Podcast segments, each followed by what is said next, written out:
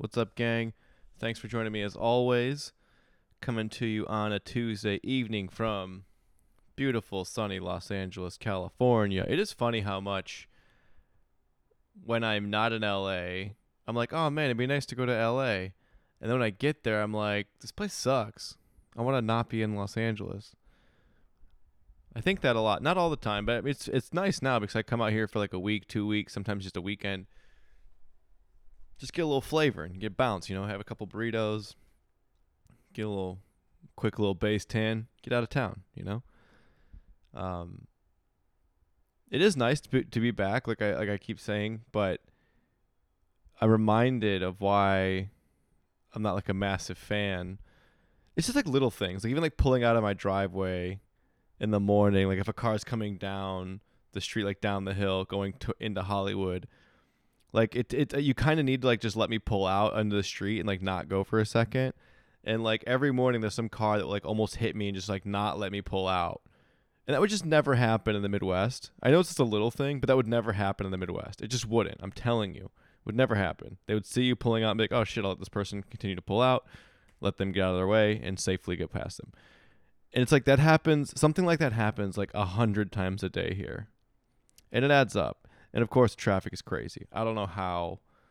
It's truly mind blowing sometimes. Like, I, it, everyone's on their phones all the time. That's when people talk about like some of these companies developing like self driving. Like, I don't know about self driving. It's pretty. Ba- it's that seems scary. Uh, you know what's scary? You, sir, you behind the wheel on your Twitter. That's way worse. I saw a lady hitting a bong while driving the other day hey, live your life, live your truth. I, I'm in support of that. If you can do it, look, hey, if you can stay on the lines in between the lanes and maintain your speed and do what you need to do, I don't give a shit what you're doing. If I can't tell that you're distracted, it doesn't matter. Hit that bong. She made the light. She went quicker than most people. It was impressive. so, anyways, that's uh actually did have, have a burrito too. I've been eating a lot of cactus burritos, cactus tacos. It's called cactus tacos, but no one no one ever gets tacos there. they always get burritos. You go to cactus tacos, get a burrito. What's wrong with you? Or go go to cactus tacos and not get a burrito. You out of your mind. Um, all right, let's get into some some stuff here. Start talking about some some stacks, some stacks. Um, stock market surging back a little bit here. You know, we've been like long term investing, it gets boring, it gets uh, repetitive week to week. But if you bought through the dip, as everyone should throughout the history of the world, I mean, I think there's been like what 13 like bear markets since like the 70s. No, less than more than. Hang on, hang on. God damn it. Um, there was some post that I, I, I will bookmark this bookmark these random posts that have like good points. I don't know if I bookmarked it or screenshotted it. Probably both because I'm an idiot and now it's going to confuse me. Um, all right, now it's in my photos. Let's go find it. We're wasting enough time already on this. So, but now, oh, here it is. So, yep. Okay, I was right. So earlier this week, the Nasdaq Composite fell more than 20% from high, marking the 13th bear market in history, dating back to 1970. And every single time that it has taken a hit, the one year after has averaged a 22.2% return. Three years after has averaged a 52.3% return. Five years after, 86.6. Ten years after, this is my favorite one, 328.1% gain. If you bought in any one of the last 13 bear markets from 1970 on average, those year returns years 1, 3, 5, 10. 22%, 52%, 87%, 328%. Amazing. Just goes to show you. Always say buy the dip, always buy the dips, always do this.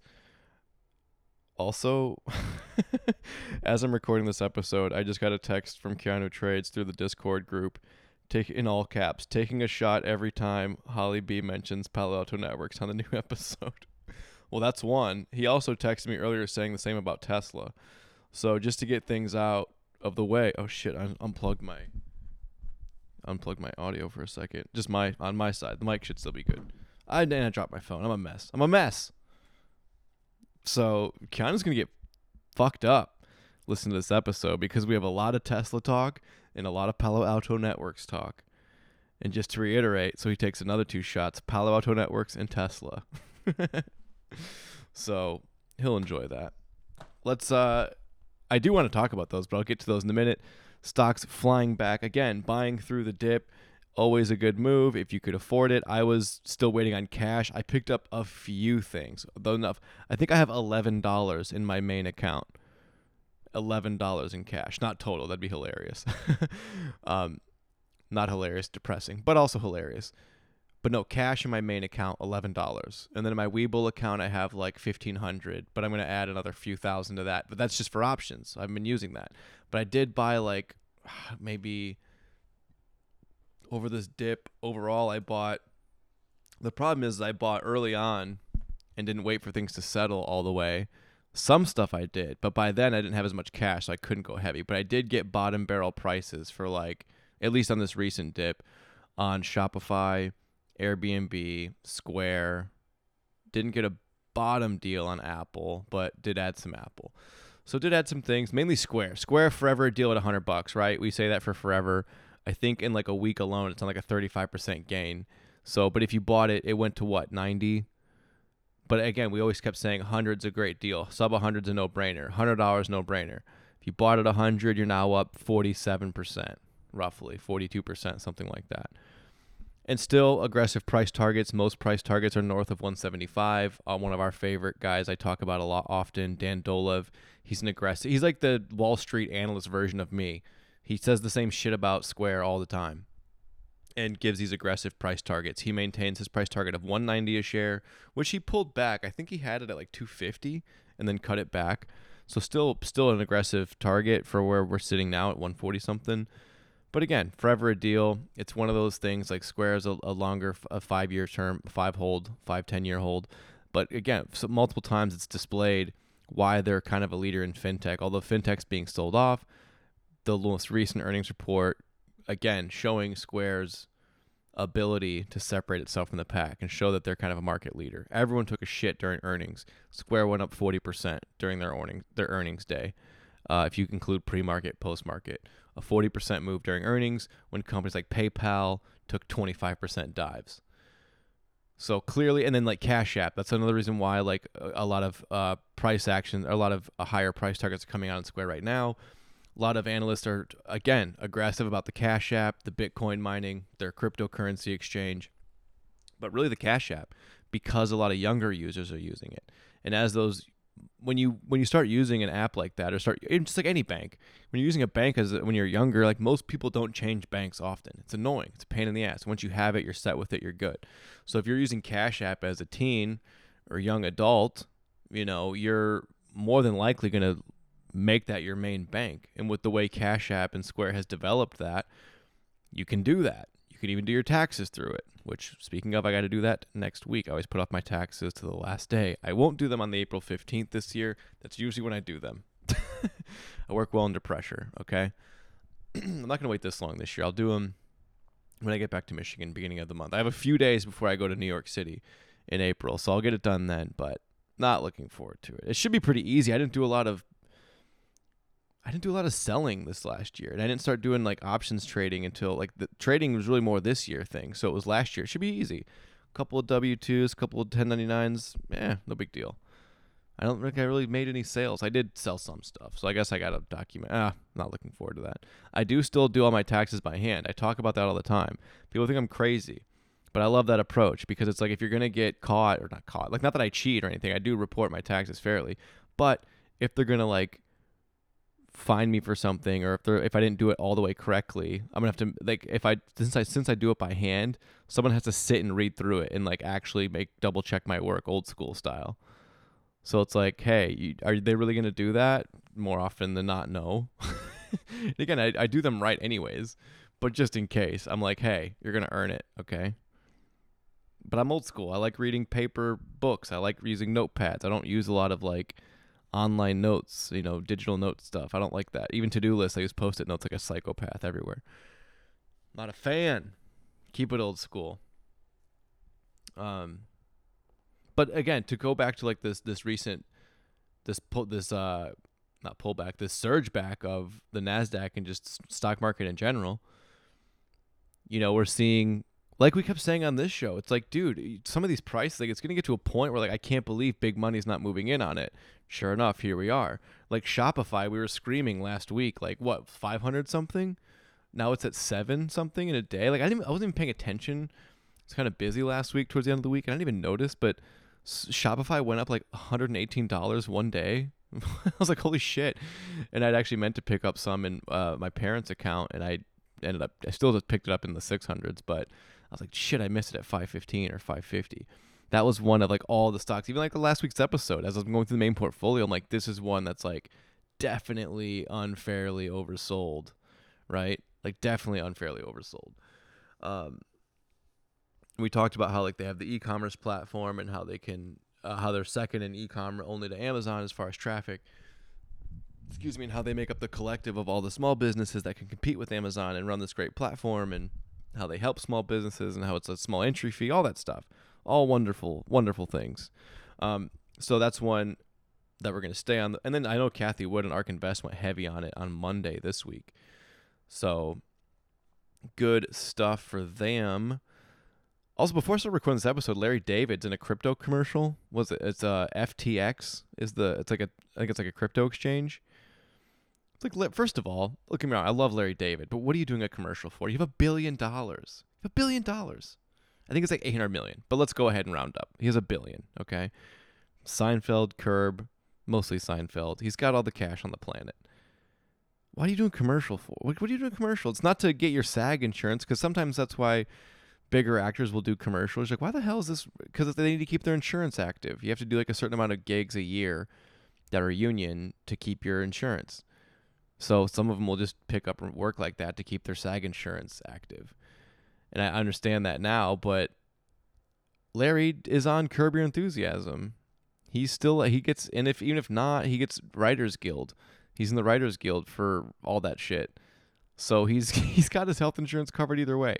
So he's just doing it to do it. Maybe he's got honestly wouldn't surprise me if Jer- if Jerry if Larry has like some crypto. He's got a little Bitcoin, Ethereum. I wouldn't be surprised. Why not? You have a billion dollars. Why not throw a little cash at the old Bitcoin? So that wouldn't surprise me. I wouldn't be surprised. It's because it's like he's definitely not doing it for the money or to keep his his insurance current. It's all good. He's got a billion dollars in current health insurance because of his current TV shows. He doesn't need TV work or commercials like that. So he must have a position in crypto, unless he like just really cares about the message of crypto. Because like when you see Tom Brady doing like promoting crypto, it's like, oh, he clearly owns some, and it's like not why. He isn't really doing it because he is getting paid. He's pumping his own investment. So I get it. Good for them. Uh, another company getting aggressive price targets that we kept talking about, and one that I bought in this this uh, last dip, Airbnb, getting more aggressive price targets throughout, uh, like 190, 220. I've been seeing, but again, that's a five ten year. That's a longer hold. Who cares? We just hang on to that one. It's a textbook disruptive company. Disruptive company.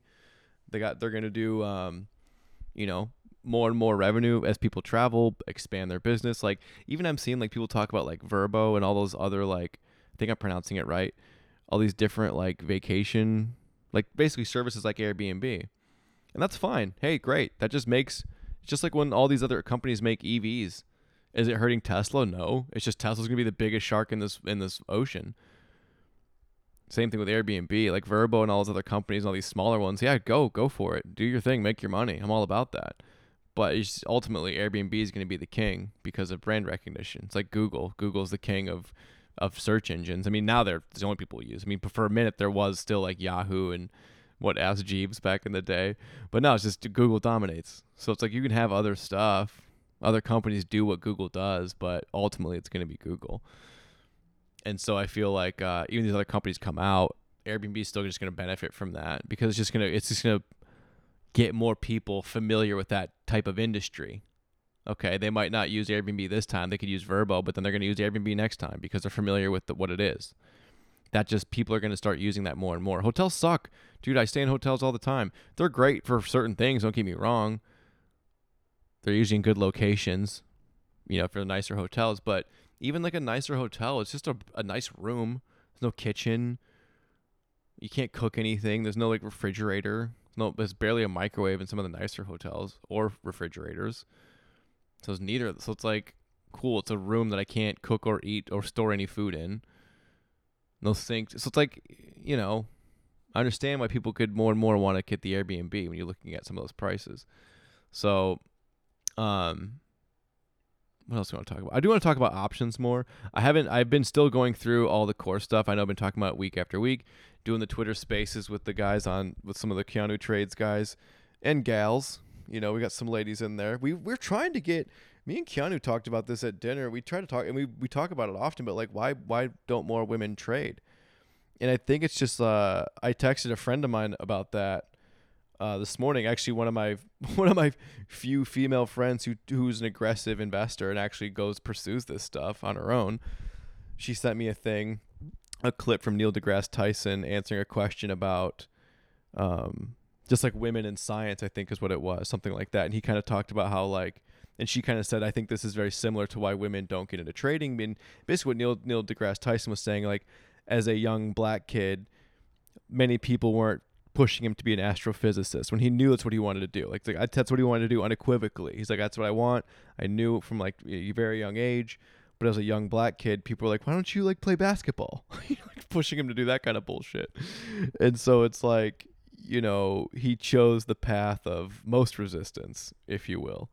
And so I think he says that in the video. And so I think that also holds true for women in trading, where they think of Wall Street and they think of like you think of hedge funds, you think of like the quintessential like, you know, uh, what's that show that was on fucking Showtime? Not Mad Money. That's that's all I can think of is Mad Money. The one about Mad Men. I'm thinking Mad Money, Mad Men, where it's just like these like you know chauvinistic guys in suits just being all being all douchebags, right? And kind of just seeing how it's not like it's just it's perceived as this as this world not for women but it's like dude what's great about the stock market is it's for everyone. It doesn't give a shit about your emotions your feelings if you're black white red purple yellow it doesn't care it doesn't give a shit. It doesn't care if you have a dick or a vagina or anything in between. It doesn't care all right stock market is emotionless. That's what's great about it. And so that th- these things work for anyone, especially when it comes to like when we talk about more of the option stuff. It's financial chess. If you're willing to sit down and learn the shit, doesn't matter what male, female, what your race, it doesn't matter. It, the the principles are what matter. The the learning the language of of the stock market, learning the language of reading patterns and identifying uh, entries and exits. That's that's the thing. And so we're trying to get more women involved just because I don't see why not. Why I don't see why it's like the I have two friends, I yeah, maybe 3, but really two. Two friends that are you know that I within my circle that are that are really investors aggressively like on the level of myself and people in the Keanu Trades Discord and that kind of thing. Only like two. It's crazy. It should be everybody. There's no reason why not.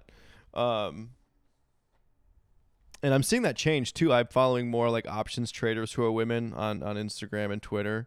It's inspiring to see, you know, these people that have put in the time that can make this kind of money, and they're they're very transparent about it. You know, it's not easy, but if you're willing to put in the time, you can do great things. And so, eh, I would like to see more women get into it, just because it's just more people in the community. The more people that are in this, the better it is for everybody. It's the biggest. I've always said about the stock market, and now especially I feel this with options now that I'm learning more about that is it's the biggest misinformation campaign in the history of human kind. Am I saying that right? Yes. Honestly, I think it's the, well not it can't be throughout all of time because the stock market wasn't always around, but since its inception, like basically since the SEC formed, so post Black Monday, right? Because the stock market wasn't was not always uh, regulated, hence Black Monday, 1929. But since the SEC was formed post the Great Depression, we haven't seen things like that. We've seen bear markets, we've seen some gnarly crashes, but we haven't seen the bottom just fall out like we did in the 20s into the 30s. So from then on, I will confidently say the stock market is the biggest misinformation campaign in the history of the human race. it's insane, especially from like the 50s, 60s, 70s on. It's unbelievable. Because people just sit there and they're just like all these, and I make fun of boomers all the time because they're the most guilty of it. They'll take all this cash they got because they got houses for 30 bucks and college was a nickel. So they all have this money, all this cash they're sitting on, and they hand it off to some dumb fuck money manager who's like, "Hey, I'll give you five percent, ten percent a year," and they're like, "Wow, that's fantastic." And then behind closed doors, this guy's making 30, 40 percent of their money and only giving them five to ten. It's my boomer investment uh, company I've talked about for years. That's my exit plan. If all else fails, I will just open a a family investment firm, and I will take rich boomers' cash and I will invest it in Google and Amazon and Apple only, basically, and, and just give them 5% because I know I'm going to make way more than that. I remember saying that one time in like a stock chat group and a day trader was like, "Yeah, that's what day traders do. That's that's that's what we do on Wall Street." I'm like, "Oh shit. We've been doing that since the 80s," he said. And I'm like, "Oh, okay." So and there was actually something I came across too of this uh, that kind of really hammered this home, which is even more hilarious to me. Uh, let me just pull it right up. It's a like basically my point being like people are so afraid to manage their own money, but they'll hand it off to someone to manage, not realizing the cost of that. When it's like, okay, why would you hand it off to someone to invest it when I'm just telling you buy Apple, buy Google, and forget about it? It's like, yeah, you can hand that money to someone. Like you're still gonna make the gains if you know the companies to buy in. Okay, so here's one. As of 2019, so in 2019, and this would be even, this would be even more money post this is not 2022 but as of 2019 if you invested $1000 in berkshire hathaway in 1965 you would currently hold 4.3 million. And that's probably more like 5 million actually because 2022 versus 2019 but let's go with this. So $1000 in 1965 with berkshire is now 4.3 million if you just invest it yourself. However if you took that same $1000 and you and gave it to a money manager like a hedge fund basically and they they and they treat it like a hedge fund would that 4.3 million would have accrued $300,000 to you as the investor and the money manager would have taken 4 million. and this happens all the time. And boomers are like, "This is great." That what's funny is that person got 4 million dollars taken from them and they're probably the kind of person going around telling like their friends how great their money manager is.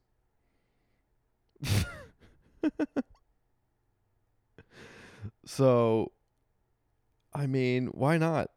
It's like that's the move. That's my ultimate business is Boomer Investments LLC. I'm Just gonna take your cash, put it in Google and Apple, and give you your five percent, and you'll happily tell your friends while I'm just running the grift of all grifts.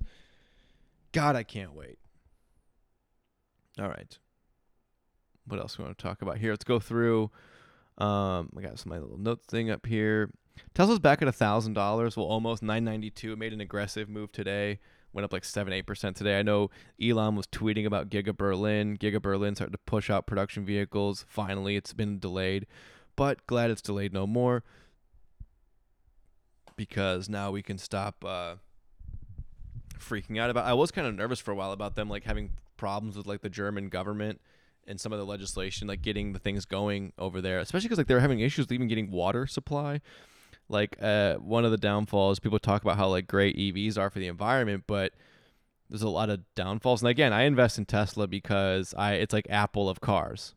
I don't think EVs are necessarily like God's gift to the world and are going to save all of our energy problems. I think it's good that we're thinking this way, but I think it's just a lateral move, in my opinion like gas is expensive now, yes, but wait till everyone's on electric and then they're gonna charge that shit through the roof.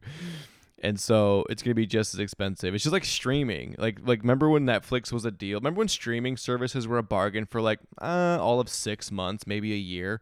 There's like a six month year window there where you're like, oh cool, this works out. I like this better. But now it's all just like cable again. You just have like ten streaming services or whatever, and they just adds up to over a hundred, like you would with cable or a couple hundred, depending on how you do it. So it's like I have a feeling that's going to happen. Like if you're buying an EV now, yeah, the cars are super expensive, but once they get cheaper, then the electricity is going to go through the roof. So it's not really going to be ever a, a uh, it's just it's, it is what it is. Like I said, hey, one of my recurring themes: know the world in which we live, and work your way around it. work within it. Learn to operate within it. But Giga Berlin going back up. Uh, but again, not just to to point out the EV thing. It's just like the amount of water that is required for these facilities uh, to run to to generate their um, their production to, to, to do all these to build these EVs it, it, it takes an insane amount of water. And that was uh, one of the problems with Giga Berlin like not even having like a proper water supply for them. And if you even look at like Lake Travis in Austin look at some of the lakes around Austin when Tesla moved there you can see the water table going down quite significantly. And even a buddy of mine was looking at buying real estate there on a lake and the lake house it was like a house that was like houses in Austin are crazy expensive, and he found a house like on the lake that was like not that expensive. It was like seven hundred some thousand, which is a lot of money, I know, but for like lake access in Austin, that's that's like a crazy deal. But when we looked it up on Google Maps, looked at some of the photos, you can see basically like the dock is almost like losing. The dock is almost. You almost can't put a boat in there, because you're just gonna be putting the lowering the boat into dirt. The water's receded that much from this like little cove, this little spot where it kind of goes out. And so we're like, oh shit, whoever owns this house is trying to cash out now before they can uh before this before the lake is all gone from these all these tech companies moving here and Tesla building all their shit at Giga Austin. So you know, they're not building the Cybertruck yet, but I think they're pumping out um, some of the Model 3s there, I believe, are building the batteries there and stuff. So yeah, it's a concern a little bit. You know, like I said, I think Tesla's still a great investment because again, people are gonna they're gonna lead the EV charge, pun intended there, and like I said, I haven't seen better branding since Apple, so that's why I stay with them. I'm not gonna miss it again. I'm not gonna miss something like that again. And again, I, am not gonna sell Apple again. To never sell, just like Tesla. Uh, and also, I think it's funny that Tesla's back at 990. So today's March 22nd. So Nancy Pelosi exercised $5 million worth of options that expired last Friday, March 18th. And so she exercised her right to buy the options. So I don't know what she paid for them. I think the the strike price was 500 bucks. So 5 million worth. So I don't know how many shares she's ended up getting, but a lot and those those are deeply in the money.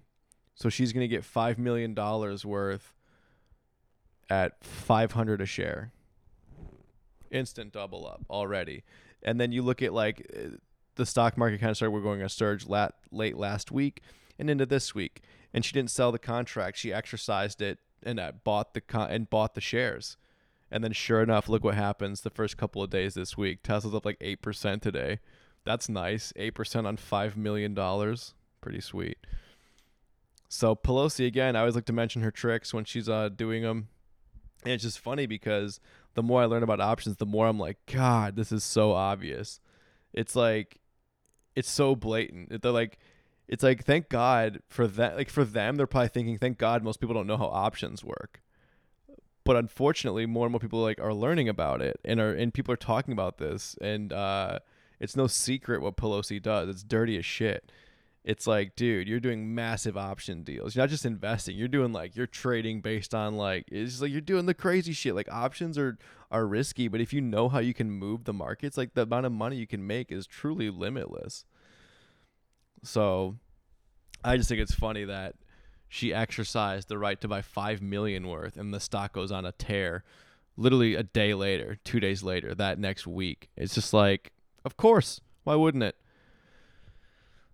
On the subject of EVs, Georgia is telling Rivian they can't sell direct there, passing legislation where they can't sell direct in the state of Georgia. I don't know why. Didn't give a shit enough to read the whole article, if I'm being honest with you. Just saw the headline, wanted to bring it up because Rivian sucks, anyways. I know they're Amazon backed, but who cares? Have you seen a Rivian on the road yet, by the way? They look like shit. They look terrible.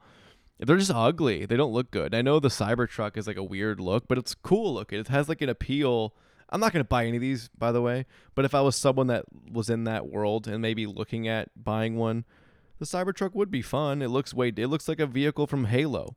It's fun. It looks badass, and it's got great performance numbers. And for the price point, it does have the best performance for the price, as far as range, towing, all that stuff.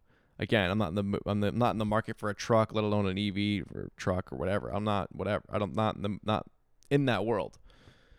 But if I'm looking at the ones that are dominating the headlines, the Ford Lightning EV, who cares? It's a Ford F150 on electric, boring.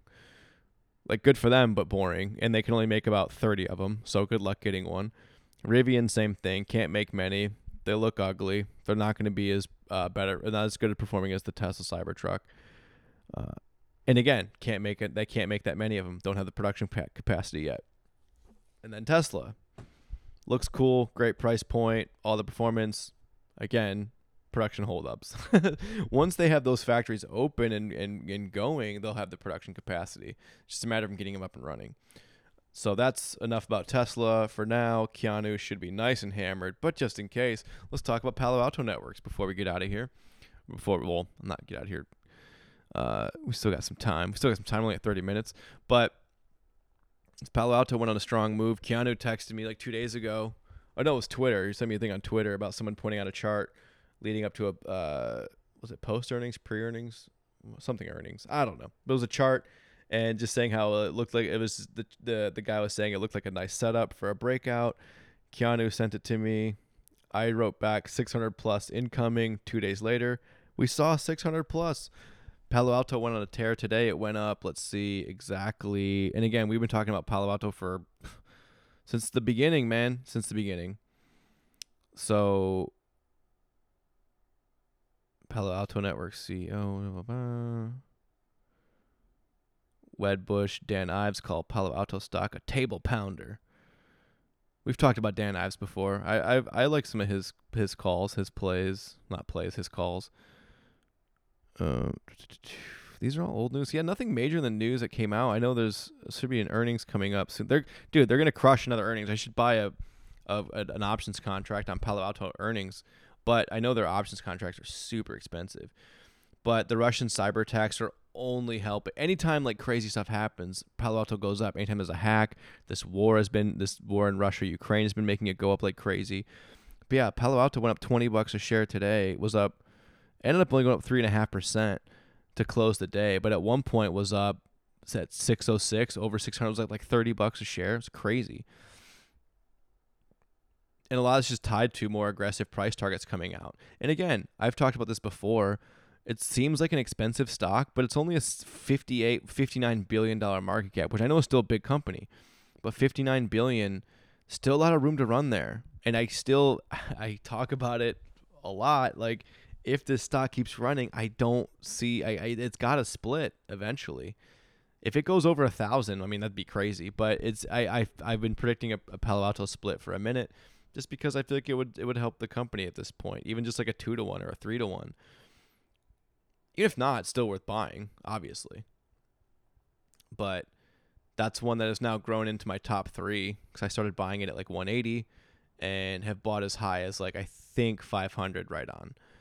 So, but again, another one I was telling you, it's it's one of those sectors you have to have a foothold in it. You have to have some exposure to it. So in the in that world, so when I talk about those sectors, what they're EVs, so got to have you know something in EV, Tesla, something in ecom, Amazon, Shopify, fintech, Square, cybersecurity, Palo Alto, or CrowdStrike. Fine, I like Palo Alto. Something with meg- semiconductors, Nvidia, MU, AMD, all fine. I like Nvidia. Um, said fintech. What else? AI, something in AI. You know, you could go with Amazon, Google, Adobe, Nvidia. I like Nvidia for that for AI and next gen gaming. So those are those major sectors you want to be exposed to, and cybersecurity, I said, is always one of them. It's it's still under the radar for a lot of people. I don't know why they don't think about it, but it's like, dude, no one's doing smash and grabs anymore. It's 2022. They're smashing and grabbing your Facebook login. All right. They don't give a shit what's in your car. Your car sucks. All right. No one cares. it does always make me laugh when people are like, they'll lock their car and they'll be like, should I, should I lock my car? Or not lock my car, but is my they'll lock their car and they'll be like, is it gonna be safe? You're like, what do you think's gonna happen? Think someone's gonna take your 2012 Camry? No one gives a shit. And if they do, great. Call the call the insurance company and get a few bucks and get a new one. I people ask me about that too. Like I drive an older Camry, and I when I travel, I leave it at train a train station, outside of Chicago. And by outside of Chicago, I mean Indiana. And so I've left it there for like two weeks for free, just in a parking lot. Be like, are you worried about what if your car gets stolen? I'm like, great, that'd be great. I could get a couple thousand in insurance money and just use it towards a new one. So I don't give a shit. It's like do me a favor. It's like back when I was really poor and I didn't care but care about getting my identity stolen. I didn't give a shit. Like when I was super poor and had like bad credit, I was like, yeah, steal my identity, go for it. It'd be great. You now owe Mastercard a bunch of money, so good luck with that. Um, it's a liberating feeling. so even though I work a lot like in that industry, in the car industry, and I know a lot about it, I just I don't give a shit about them. It's kind of funny. And even when I, I talked about this with my therapist today, actually, about how like I'll use certain things as motivating factors. Now, when I get to that certain point, I don't want the thing that I thought I wanted all the time. The carrot that I used to get to the goal, I don't care about. Like I've thought that where I'm like, okay, once I get to this amount of money, I'll buy a new car and then I got to that amount of money and didn't buy a new car. Or I was like, once I get to this amount of money, I'll go on this vacation and do this, and then I don't do it because I'm like, oh, I don't, I don't really care. it's like I just, it's weird. I don't know why.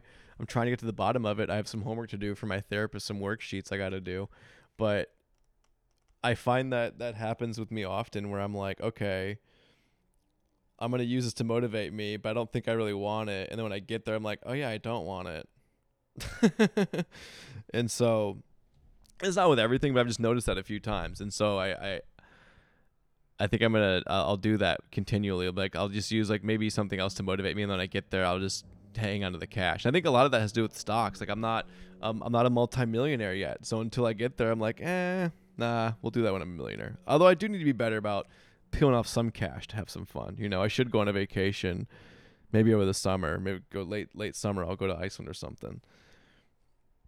Maybe I'll go to Brazil. I've been hanging out with a friend of mine from Brazil in, in LA, and uh, he's talking a lot about Brazil. Maybe I got to go to Brazil. You know, I might find myself in like a 90 day fiance situation if I go down to Brazil. Though, could be dangerous from the way he's talking. He's like, "Oh yeah, they'd love you down there. They want to come to America." I'm like, "Oh great."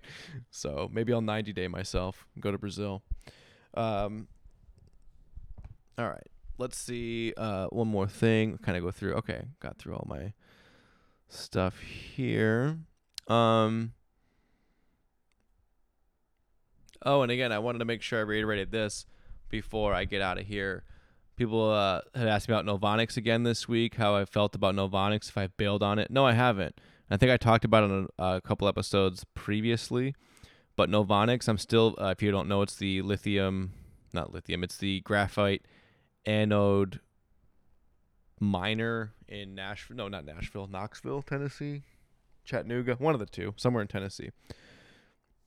So NVX, that's the American listing of Novonix. So they do mining for the material for lithium-ion batteries, and then Novonix Limited is an Australian-based company that also has their research team in Canada with Jeff Dahn, the the Don of batteries, if you will, Tesla lead researcher as well.